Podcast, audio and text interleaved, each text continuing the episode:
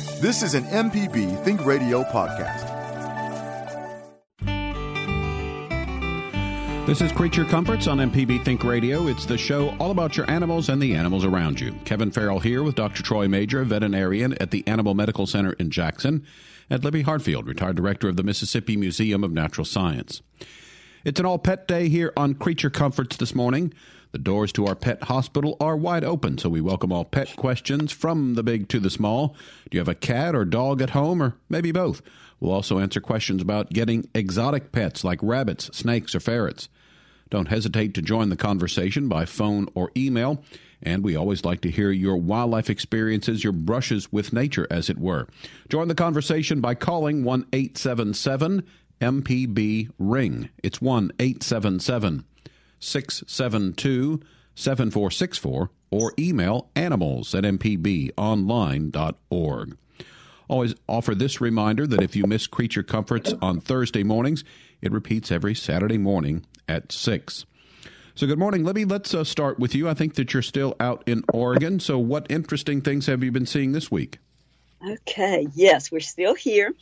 And we try to get in a good hike pretty much every day and, you know, pick out we have several favorite places to go. And this week we went back one day to a place where we'd seen peregrine falcons in the past, and they're they're kind of known to to um, occur there, and we weren't disappointed.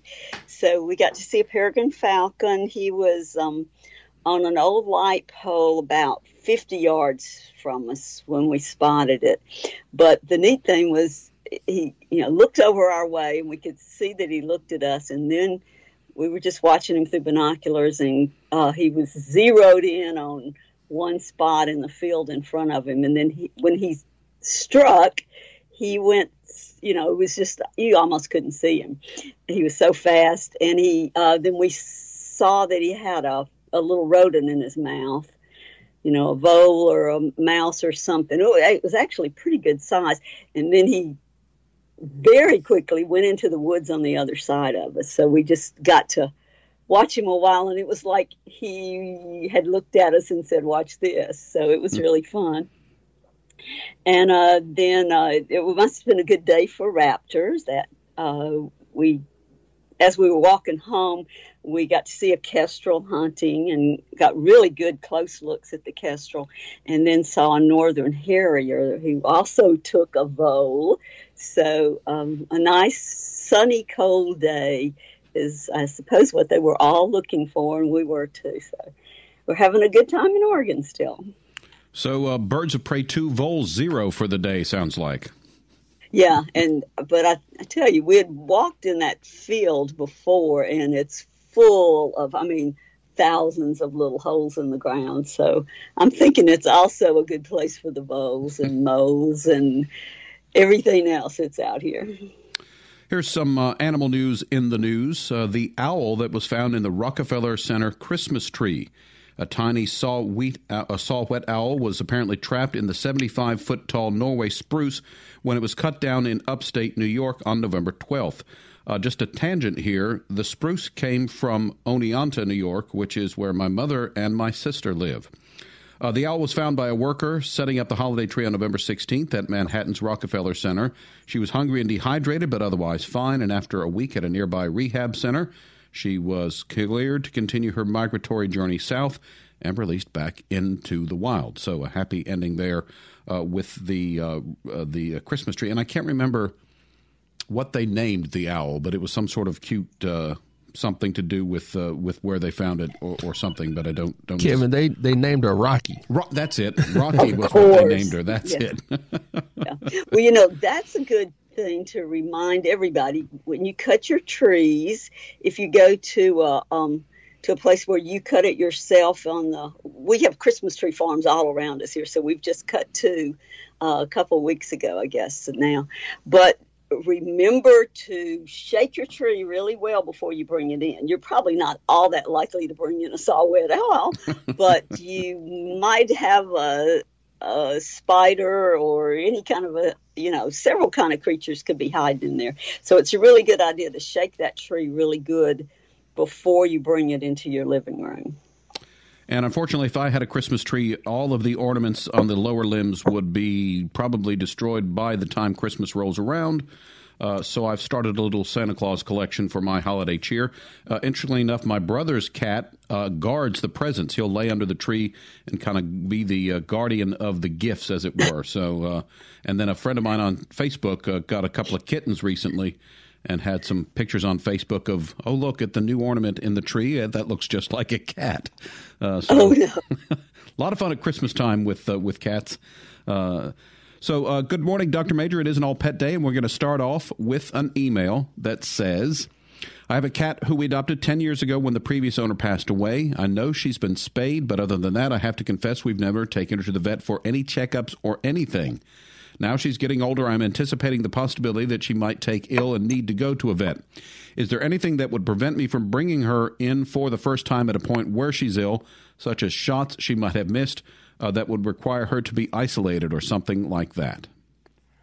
I definitely would discuss that with your veterinarian when you take her in. Uh, several things you might consider. One would be some uh, blood work, uh, blood chemistry, and CBC, just to see a baseline for future reference, and also to possibly turn up any type issue. Even though she seems to be healthy right now, it'd be better to have that baseline where you could uh, check. And if there was something a little bit abnormal, uh, it might point in a direction where you would either change your diet or be more observant of how she's doing.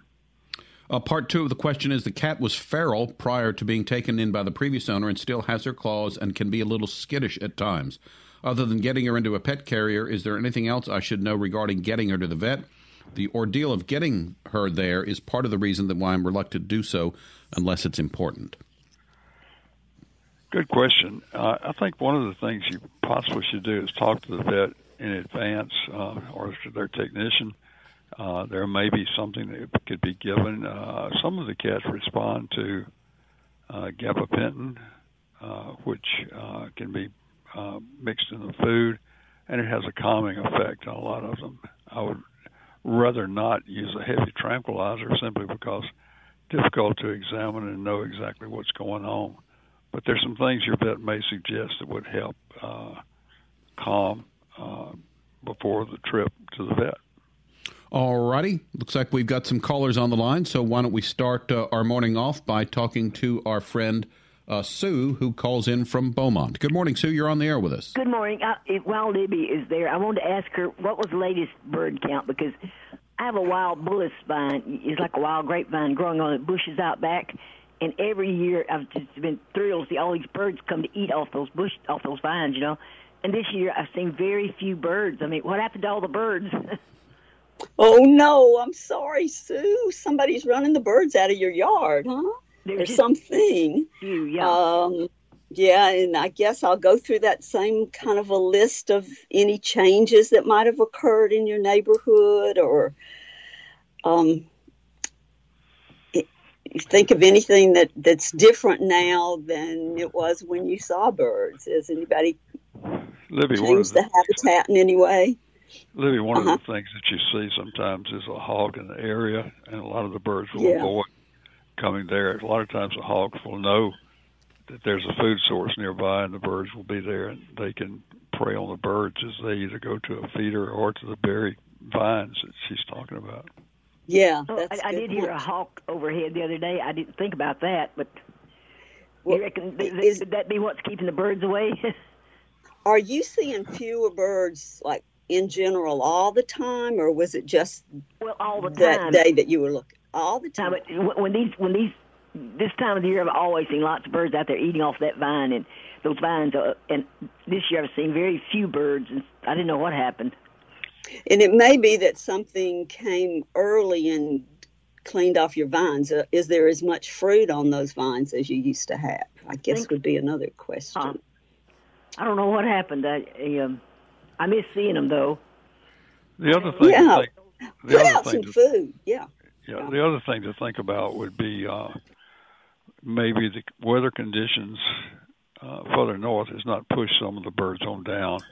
Uh, I'm not seeing as many around my feeders as I normally do, and I, I think some of it has to do with mild temperatures Uh, it's been sporadic temperatures in the Midwest and, and, and North, but still it's warmer than normal there. So it may not be pushing these birds on down. And it could be they've got a food source other than right there. If they've got more food than usual, sometimes you don't see them either. Does that right. make sense? Yeah. They're eating somewhere else, in other words. All right, Sue, thank you. Always good to hear from you on Creature Comforts. Uh, Jim is on the line with a question about dog food. We're going to take that after we take this first break. It is time for a break on Creature Comforts. Uh, we'll continue talking with Dr. Majure about your pet questions throughout this hour. If you want to join the conversation, call us. It's 1 877 MPB Ring. Our phone number is 1 877 672 7464. You can email animals at mpbonline.org. Back with more, so stay tuned. Deep South Dining is the show all about the culture of Southern flavor, from fried chicken and collard greens to shrimp and grits and a glass of sweet tea. Subscribe now to the podcast using any podcast app or download our MPB public media app. This is Creature Comforts on MPB Think Radio. Kevin Farrell here with Dr. Troy Majure and Libby Hartfield. If you want to join our conversation this morning with a pet question or comment, or if you've had a recent brush with wildlife you'd like to share, the number is 1 877 MPB Ring. It's 1 877 672 7464. Email the show animals at mpbonline.org. Jim has called in from Madison this morning. Go ahead, Jim. You're on the air with us. Good morning. I have a um, seven or eight year old miniature dachshund, weighs about 10 pounds, and we're approaching the bottom of a huge bag of, dog, of dry dog food that I bought when the pandemic started. Uh, and I'm looking around for a change to give him just something different. And uh, I keep seeing a lot of promotion of grain free dog food. He's always been on dry, dry food. Is, is there any benefit to grain free food? And, and if so, what is it? Okay, one of the one of the things, and I have problems with this, is oversold. Okay, uh, over advertised, in my opinion. Uh, some dogs do well uh, if they have allergies on a grain-free food, uh, but in most cases, our dogs do quite well on it. Uh, I would I would look at the foods that this dog likes. I mean, if he has no allergies and is in good shape, it sounds like he's not overweight uh, I would choose a good quality. Now, you, in dog food, you pay for what you get, and some pro- dog foods are overpriced for certain. I mean, probably more than we eat for a meal seems like almost. but I would check closely uh, and get a good quality dog food. Certainly, you can feed grain grain free. However, there are some indications with some of the dog foods uh, that have uh, lentils and peas that that may actually cause some heart conditions in some dogs. So I like a good balanced dog food, uh, and I think that's a very uh, something that you need to look at. But a good quality, and I, I'm not going to name a brand, but there are a lot of brands that are good, and I'd pick one that your dog likes. And uh, realizing that he's, you said seven or eight years old, right? And uh, you know, for adult mature dog, that's where I would go. Okay, I, I know you didn't. You, you're not. You, you didn't go to the brands, but I got a question about a brand because go I'm ahead. so go ahead. promoted. Uh, the Blue Buffalo, I think it's called. Is that is that a decent brand? It's a decent brand. Yes, it is. It is, and a lot of times, you know, how does the dog respond to it or the cat? Uh, of course, cats are so funny. They they'll eat a food for a week and then they'll quit. They'll go, well, hey, you got to give me something else. Dogs usually. I mean, I've had my dog. Uh, she's about five years old now, and she's eating the same food every day, and she still enjoys it and likes it. So, and I control her weight by cutting back on her food. She's she's a big dog. She's around 100, 105 pounds. If I fed her all she would eat, she would weigh 115 or 120. So we don't need that. But um, that should be a good brand. Yes, I would say. Depends on how your dog does with it. Right. Okay. Well, I sure appreciate the advice. Thank you. I wouldn't buy. I wouldn't buy the biggest bag to start out with. no, I'm going to go with a four and a half pound bag this time. There, there you go. Thank you. Appreciate your call. Good to hear from you, Jim. Thanks for the call. This is Creature Comforts on MPB Think Radio. Got another call on the line, but I'd like to insert a, a question here. Uh, Dr. Majure, I know that when you talk about pets, uh, cats, and litter boxes, you often recommend, I think, uh, a, a, litter box and a half or something for every cat. Um, do they need to be physically in different parts of the house, or if I had an area where I have my litter box, could I put another one right next to it? Is it the idea that the cat just likes to have more kind of fresh litter if need be? Yes, it depends on the cat. And of course, good litter box etiquette says that you need to keep that litter box clean as best you can. In multiple cat households, it can be a problem. Uh, you don't always get to clean it out, but I would say that old thing of one litter box per cat plus one. In other words, if you have three cats, you need four litter boxes, uh, not one for each cat. In other words, you don't double up and have two for each cat, but uh, for a two cat household, you would have two plus one. Uh, I would I would say that if you just have the one cat, you could put a litter box next to it. If you have multiple cats, I think they like to uh, have uh, some distance between the litter boxes. Well, I've noticed the only times I've ever had a problem with my cat and not using the litter box is when I get a little lazy and don't clean it out enough. So I think, uh, so I, you know, I, I, I get a little upset, but then I kind of feel bad because I think that I might have continued part of the problem. And then if you look at it, you think, well, that's not a real clean spot to do that. And I think uh, humans certainly, I mean, not to get in too far into that conversation, but I think we all can understand that. And some some cats are more fastidious than others, uh, and that that gets to be a problem. I've seen cats that would not go back to a litter box once it's been used, so it's good to have that extra one out. All right, uh, let's uh, move on. We've got another caller on the line, so we say good morning to uh, Cynthia, who's called in from Fairhope. You're on the air with us, Cynthia. Go ahead. Good morning. I'm another cat question person. Um, I have a male and a female cat. The, the, speaking of litter boxes, the female cat wants to go outside to do her business and and it's really getting annoying. I've actually run out after her, picked her up and taken her inside and stuck her in the box, but that hasn't helped much. That's my first problem. My second problem is the male cat uh, last spring and summer developed a real problem with his skin. He kept he was biting and scratching himself all the time. We give them the the cat the the flea drops every month and he was tearing his own hair out and we couldn't he didn't want us to touch him and it was we were staying home from the for the pandemic, and so we weren't going to the vet. And but the problem seems to have cleared up on its own. His cat, his hair, his, his um, fur has grown back, and he's not grooming himself excessively. But I want to know how I can prevent that from happening. It, I don't know if it's. I mean, I've had him several bunch of years. It, it, it just seemed to develop this past summer. It's not does like he, it's an annual summer thing. Does he go outside at all? Yes, they're both indoor outdoor cats. Okay. And something maybe it sounds like a, more of a seasonal type thing with him. You know that there's something going on that's caused him to do this. Continue to use your flea control product that you're using. It sounds like that's working for you. Mm-hmm. Uh, if it gets worse, where he has actually sores uh, on his his neck and back, wherever he's scratching or chewing, uh, you may need to try to get him in to see your vet. Uh, okay but it's amazing that it has cleared up, which is great. As far yes, as the, the, the female, I I know of some cats that are exactly like that. They would rather die than go inside in the litter box, and they want to go outside. So it's something that she has learned, and I'm not sure what would happen if you prevented her from going outside. She might go oh, outside she, the litter box. She would and, drive us crazy if we didn't let right, her go outside. right. So I think basically she's that's ingrained in her, and uh, I don't know that you're going to be able to change that. Okay. Okay. Well, thank you very much. Thanks, uh, good Cynthia. Luck, good luck with that. Uh, I, I would say that's an allergy based on what you're saying. I don't think it's a cat food type thing. I don't think the food has anything based on what you're saying to do with that, but it's but it's probably an outside issue coming in contact with something. Okay, thank you. Good to hear from you, Cynthia. Thanks for the call. This is Creature Comforts on MPB Think Radio. Got some open phone lines if you have a pet question or if you want to share a brush with wildlife that you've had recently. The number is 1 877 MPB Ring.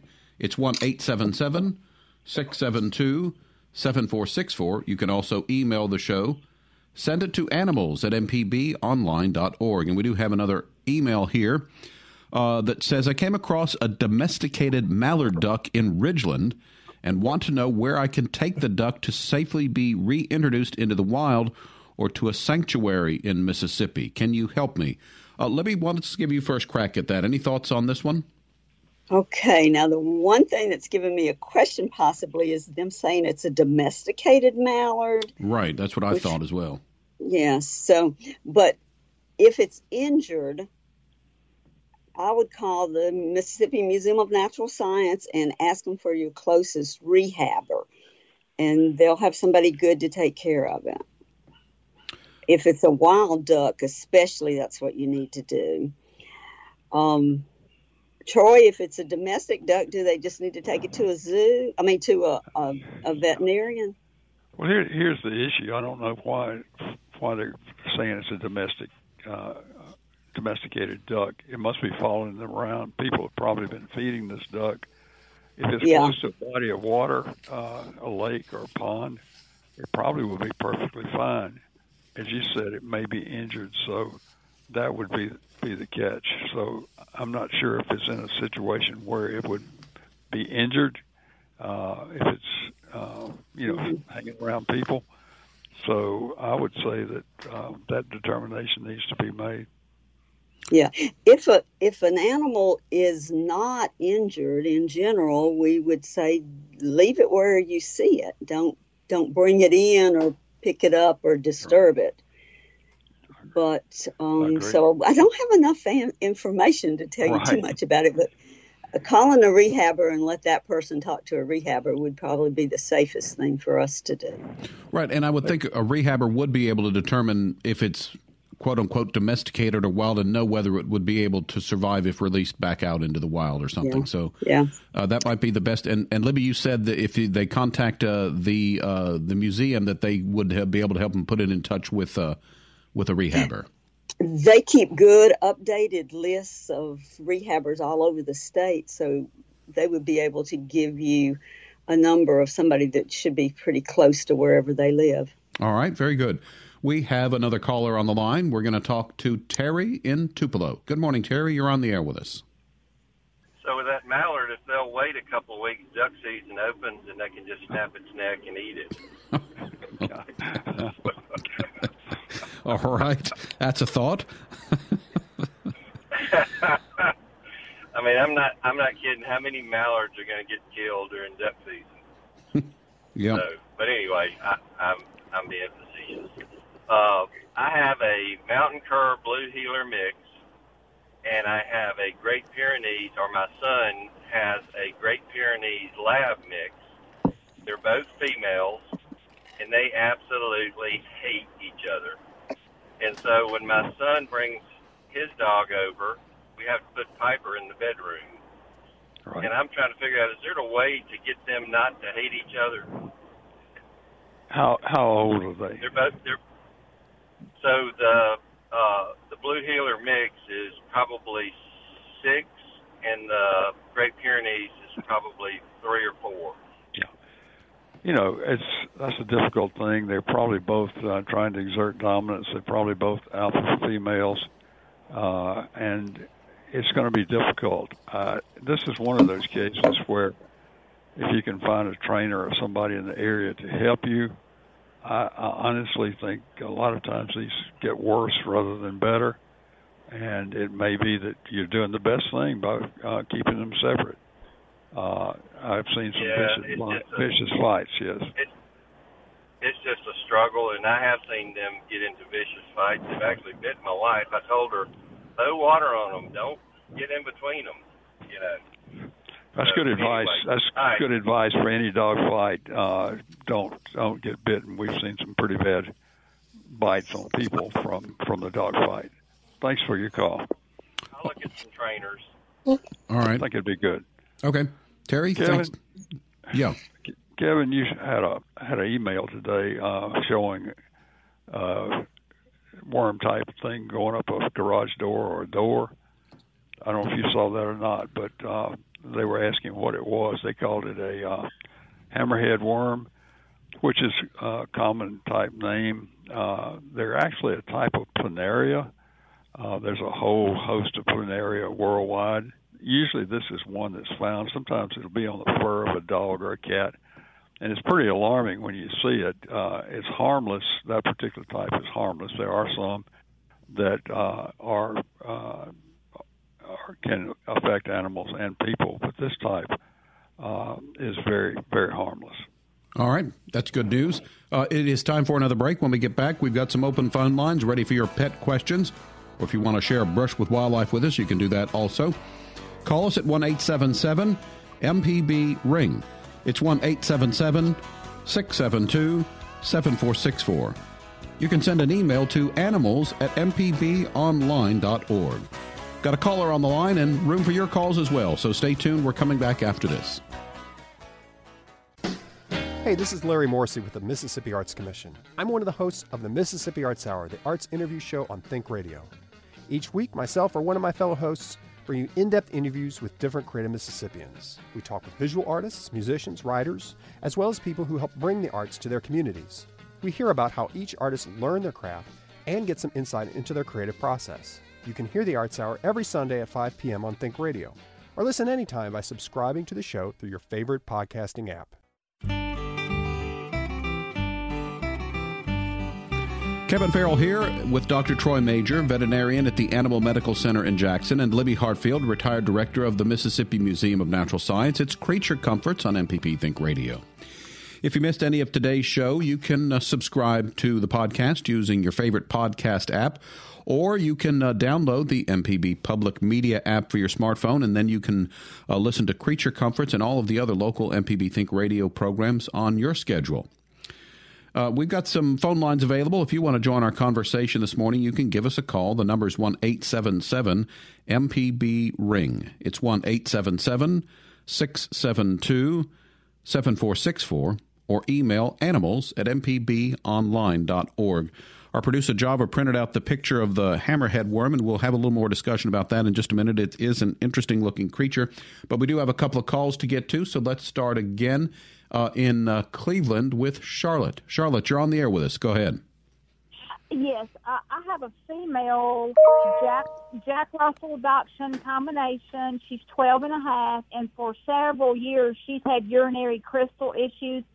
She has to either have urinary SO or low fat ID food, and at $38 a bag, it, it's pretty steep, but can that uh, have you ever seen that problem go away on its own? And will I, uh, are there any foods that are non-prescription that she could have that wouldn't trigger crystals? Great question and we do see uh, crystals and we see stones sometimes these things will form stones i don't know if this dog has ever had any actual stones uh, in her bladder or not. We usually see those uh, in conjunction with the crystals. And uh, I would say this first of all, it is a specialized diet. Uh, it uh, is one that, and I don't know what type of crystals there are. There's more than one type of crystal. Do you do you know the type of crystal? I don't know, but when she would be having issues, just if she would have an accident on the tile floor, just the room would fill up with an odor. I don't know what Right. type though. Okay, there there there are different kinds of, uh, of crystals, and two basic ones, and the SO is the food that you would you feed.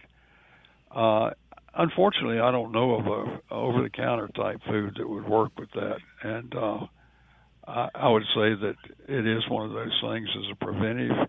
You probably need to continue feeding feeding that food. Uh, I wish I wish I had a better uh, solution for you. You can talk to your vet. You probably already have about what would be the best thing in alternative, but I think that's probably the best that you can can feed her. Okay. Okay. And, and and that won't can that go away on its own, or, or will she probably always have an issue? She probably will always have that issue. You can try. Now, how often do you feed her the uh, ID, the low fat ID? Uh, three times a day, morning, mid afternoon, and then uh, a little bit before, like around nine at night. Right. And are you feeding the uh, SO urinary tract SO as well? Uh, no, they were out of it one time and offered me the ID, and then she liked the flavor of it better, so I switched Okay. to the ID low fat. Okay. Well, I would continue on with that. I think it'd be wise. Uh, it would eliminate, you know, some problems. I, I hope, and I hope she does well. But thank you for your call, and I, I would say to continue using that food. Okay. All right, thank you. Bye bye. Thanks, Charlotte. Good to hear from you. This is Creature Comforts on MPB Think Radio. We're going to go to the phones in just a minute again, but uh, Libby wanted to uh, get your input. Have you ever come across the a hammerhead worm? I think, uh, did you get to see the picture uh, that was emailed in this morning?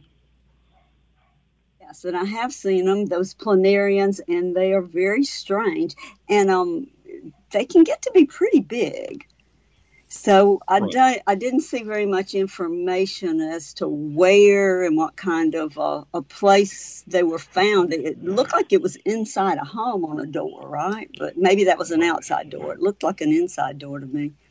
Libby, uh, But- I think uh, Uh-huh. usually we we see them. Uh, they they live under vegetation, rotting vegetation, or like uh, if you have mulch or anything around your plants, that's where you'd see them. And a lot of times somebody will bring one in, or actually find one on their dog, especially just kind of sitting on the fur.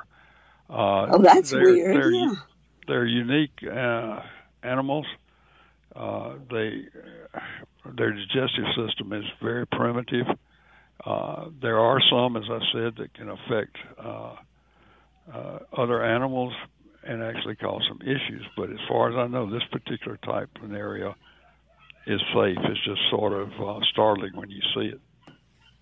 Yeah, it, uh, from the picture, it's hard to tell size, but it looks, Libby, like you mentioned, this looks like it's a fairly long thing, and it looks like it might be crawling up. The email says garage door, so that looks like that might be the case. But it's, uh, Yeah. as Dr. Majure said, I think if I came across that, that that might give me a, a, Mhm. a pause. That's for sure. Yeah, and the little bit I've been reading here, just catching a few things as we were talking. Um, several species that people are finding are introduced species. They're exotics, and, I guess they've come in on plants. And now that you mentioned the mulch, Troy, that might be a way that they're being spread if they're exotics. But they've been around forever, and uh, they're very primitive. In other words, if you understand what I'm saying, primitive. Yeah. They Oh, aren't yeah. that developed uh, structurally, and uh, I can remember seeing one 30 years, 40 years ago. I mean, they're they're they're they are there. It's uncommon to see them, and it's a little bit startling when you do see them. I suspect this one is probably six to eight inches long, and flat, it's a call. It's also called a flatworm. Uh, Yes. Okay. Yeah, one of the other weird things that veterinarians get to see. Huh? That's exactly right. All right, uh, let's head back to the phone lines. Uh, we're going to go to Madison. Paul has called in with a question. Paul, you're on the air with us. Go ahead. Oh, I have a red bone coonhound All right. whose eye his eyes matter up really bad. Uh, get almost where he can't open his eyes, and, and it looks like a a white film is forming over the actual eyeball. Right. But the, and, and I haven't been able to get anything from my local vet to help the problem. Okay. How how old is this dog? Six years old, Okay. And he's had the problem for a while. just this year. Okay, one of the things that we see, and I'm just speculating now, uh, I don't know if the vet has talked to you, whether it might have entropion, uh, where the eyelid turns in toward the eye uh, and can cause some irritation. Uh, that may be part of the problem. Uh, what kind of medication have you tried? Far Just as- over the over the counter Yeah, uh, equate. Uh, Okay. Well, it's a added something you squirt in the eye. It's supposed to clean, clean it out, but it doesn't do any good.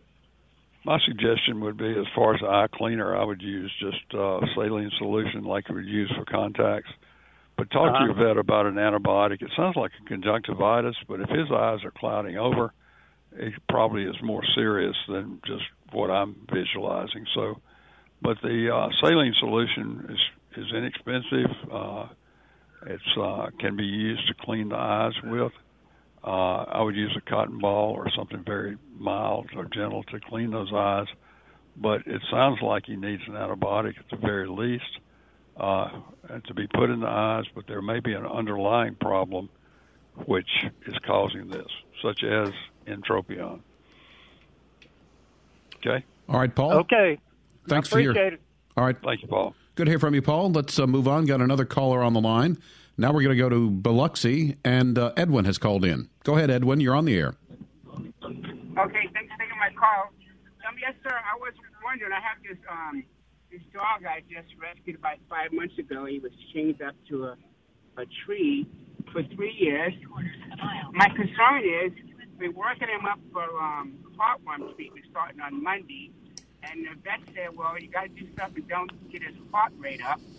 And this dog, before he goes to make number one and number two, he may circle around the yard, not in a very wide um, wide area, but he circles about 70 times. I counted before he decides to make number two. And Yeah. sometimes when I see him, he just dances around like an excitement, you know. And my concern is, I don't want him to have any harm, you know. He's starting a heartworm treatment on Monday. Um, Right. Before we tried trazodone, they just had the um, the neutering done, and that seemed to work to some part, but sometimes he just can, I don't know, think his way out of that from trazodone. And I've been trying all these over-the-counter um, calming medications, and nothing seemed to work. Any um, Okay. advice? Yes. Uh, you know, some of his problem probably has to do with the fact that he has been chained up to a tree. You said for three years, Yes, sir. something like that. Yeah. So he's got some uh, psychological problems. I would definitely say the trazodone should help some. There is a product called Composure.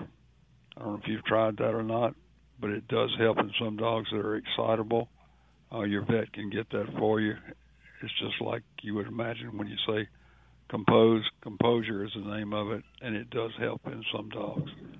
Uh, the real problem that I see if you're doing a traditional treatment with uh, heartworms, then he does need to be kept calm. Uh, if he has a, probably has a lot of heartworms, you don't know that, but just the fact that he's been probably with no heartworm preventing for those three years at least, uh, he does need to be restricted in his activity after the treatment because these worms can die uh, in mass and can cause pulmonary embolism, and you could lose the dog. So it sounds like you're doing a good job. Just be very frank with your vet about what's the best best to do, and they probably already told you, but uh, he really needs to be kept quiet if you're doing the traditional treatment. Yeah, it's, traditional. That's my frighten because Right. I can't keep him quiet, you know, because he circles so much. Right. Try the composure. Uh, if you can get that, I'm sure your vet can order that for you. Uh, and see if see if that helps. Okay. All right. Best of luck to it. you. Thank you. Take care. Thanks, Edwin. Uh, let's go ahead and take our last break this hour. It's an all pet day here on Creature Comfort, so we're looking for your pet questions. But also, if you've had a brush with wildlife, a, a nature encounter that you'd like to share with us, we always like to hear those. Give us a call to join the show. The number is 1 877 MPB Ring. Our phone number, it's 1 877 672 7464. Email animals at mpbonline.org. Back to wrap things up after this, so stay tuned.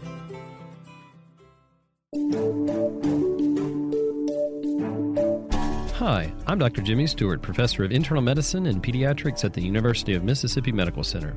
On the original Southern Remedy, we answer questions about all aspects of your health and share some of the latest medical information in the news.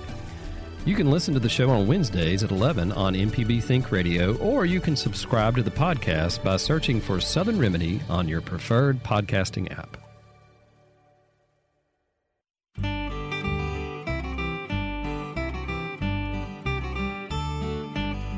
This is Creature Comforts on MPB Think Radio. Kevin Farrell here with Dr. Troy Majure and Libby Hartfield. Uh, we've got some time and some phone lines open for this All Pet Day, so if you want to join in, uh, give us a call at 1 877 MPB Ring. It's 1 877 672 7464. Email the show, send it to animals at mpbonline.org.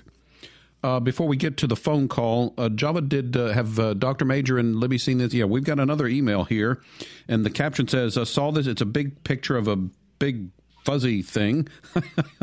saw this one in my backyard. I'm originally from Ohio. We have a caterpillar called fuzzy bear, which can indicate the coming winter weather. Is there anything like that here in Mississippi?" Uh, Dr. Majure, let's give you first crack at that. Do you have any idea what that fuzzy thing is? you know, they're a lot. Right, it is. It is a caterpillar, uh, probably of a moth. I have seen a lot of them at different times. Does it mean that it's going to be a bad winter? I don't know. That's a I won't say an old tale, but it certainly is is a possibility. And they they even have we have the ones I've seen here are black. Okay, and they move pretty rapidly. You'll see them crossing the road sometime and uh, I would say that to tell you that uh, they're predictor of weather, who knows? We'll see. I haven't seen any lately, though. Libby? Yeah, well, that that was definitely a caterpillar, and I think you're right. It's a moth. The you know those tussock moths, they have particularly um, irritating hairs on them if you if you touch. So there's some species you don't want to touch uh, just because they'll they really itch. They'll you'll they'll make you start itching. They're they kind of have a, a, an allergic reaction almost. Most people do to them. That one didn't do, look like the tussock moth. It's probably the most irritating. But they usually have a, a dark streak down their back within those white hairs. But I know the one that, that most people call the fuzzy bear usually, you know, is brown and black. Right. And I think those can occur as a wider form too. Like this one was almost snowy white. But um, it shouldn't be harmful to you or your pets, and it's it's probably looking for a place to um, overwinter as a cocoon, and then it'll emerge as a moth in the in the spring. All right. Uh, you know, people have. Go ahead, Doctor Majure. One of the things as I remember, there's a Woolly Bear Society. I don't know anything about it, but I remember, I remember hearing about that. But anyway, they're they're they're unique and they're very. I, I, anytime you see a, a moth or not a moth, but a caterpillar that has a lot of bristles and stuff like that, I would not advise handling it because some of them, as Libby said, it can be very irritating uh, if you pick them up. Okay. And uh, yeah, you, they, the, primitive. I like that word that you used earlier, Doctor Majure, because these the things they look outworldly. So it's uh, interesting. Uh, and thanks for folks uh, that uh, got a good two good pictures that we got sent in with us uh, with emails this morning. So we appreciate it when you can capture something on your smartphone. Got about three calls to get to. Let's see if we can run through all these calls before the end of the hour.